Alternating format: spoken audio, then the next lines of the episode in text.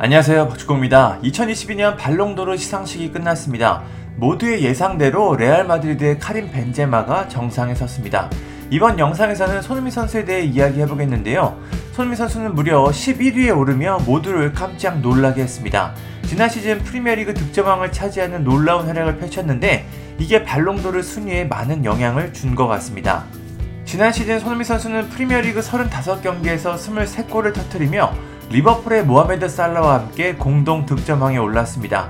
팀적으로는 극적으로 리그 4위에 오르며 UEFA 챔피언스 리그에 진출한 게 전부긴 한데요. 토트넘이 우승 경쟁을 펼치는 팀이 아니기 때문에 거의 순수 개인 능력으로 발롱도르 11위에 올랐습니다. 손흥민 선수보다 더 높은 순위에 있는 선수는 단 10명입니다. 10위 엘링 홀란드, 9위 루카 모드리치, 8위 비니시우스 주니어, 7위 티보 쿠르투아, 6위 킬리안 음바페, 5위 모하메드 살라, 4위 로베르트 레반도프스키, 3위 케빈 데브라이너, 2위 사디오 마네, 1위가 카림 벤제마입니다. 이 선수들 다음이 바로 손흥민 선수입니다.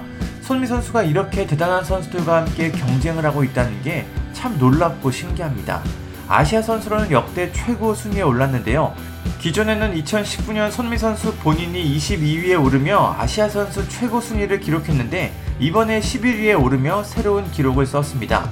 당시에는 한 시즌이 아니라 한 해의 활약이 기준이었습니다. 손흥민 선수는 2018-19 시즌에는 리그에서 12골을 넣었고 2019-20 시즌에는 리그에서 11골 10도움으로 10-10 달성에 성공했습니다. 또 토트넘이 챔피언스 리그 결승전에 진출하는 역사적인 해이기도 했는데요. 하지만 손흥민 선수는 더 발전했고 이번에는 11위로 껑충 뛰어 올랐습니다. 한국인 선수가 발롱도르 후보에 오른 건 손미 선수가 세 번째입니다.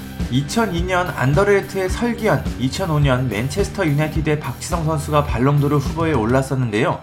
물론 당시에는 후보가 총 10명, 50명이라서 지금보다는 상대적으로 문턱이 좀 낮았습니다. 또 두 선수는 투표에서 한 표도 받지 못했습니다. 반면 손미 선수는 30인 체제에서 후보에 올랐고 표까지 받으면서 11위에 올랐습니다.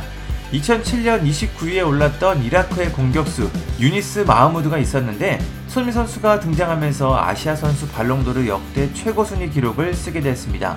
매 시즌 발전하고 있는 손흥민 선수가 11위보다 더 높은 순위에 오를 수 있을지 참 궁금한데요.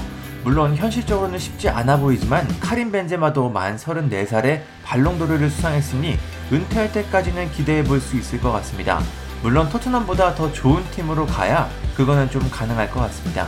아무튼 손미 선수가 역대급 순위에 올랐습니다. 저는 손미 선수가 이런 모습을 보여줄 때마다 앞으로 한국에서 이런 선수가 또 나올 수 있을까 하는 의문과 걱정이 듭니다.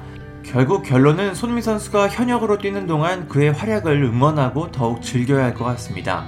손미 선수가 앞으로도 지금처럼 좋은 모습들을 보여주기를 기대하고 또 응원해 보겠습니다. 감사합니다. 구독과 좋아요는 저에게 큰 힘이 됩니다. 감사합니다.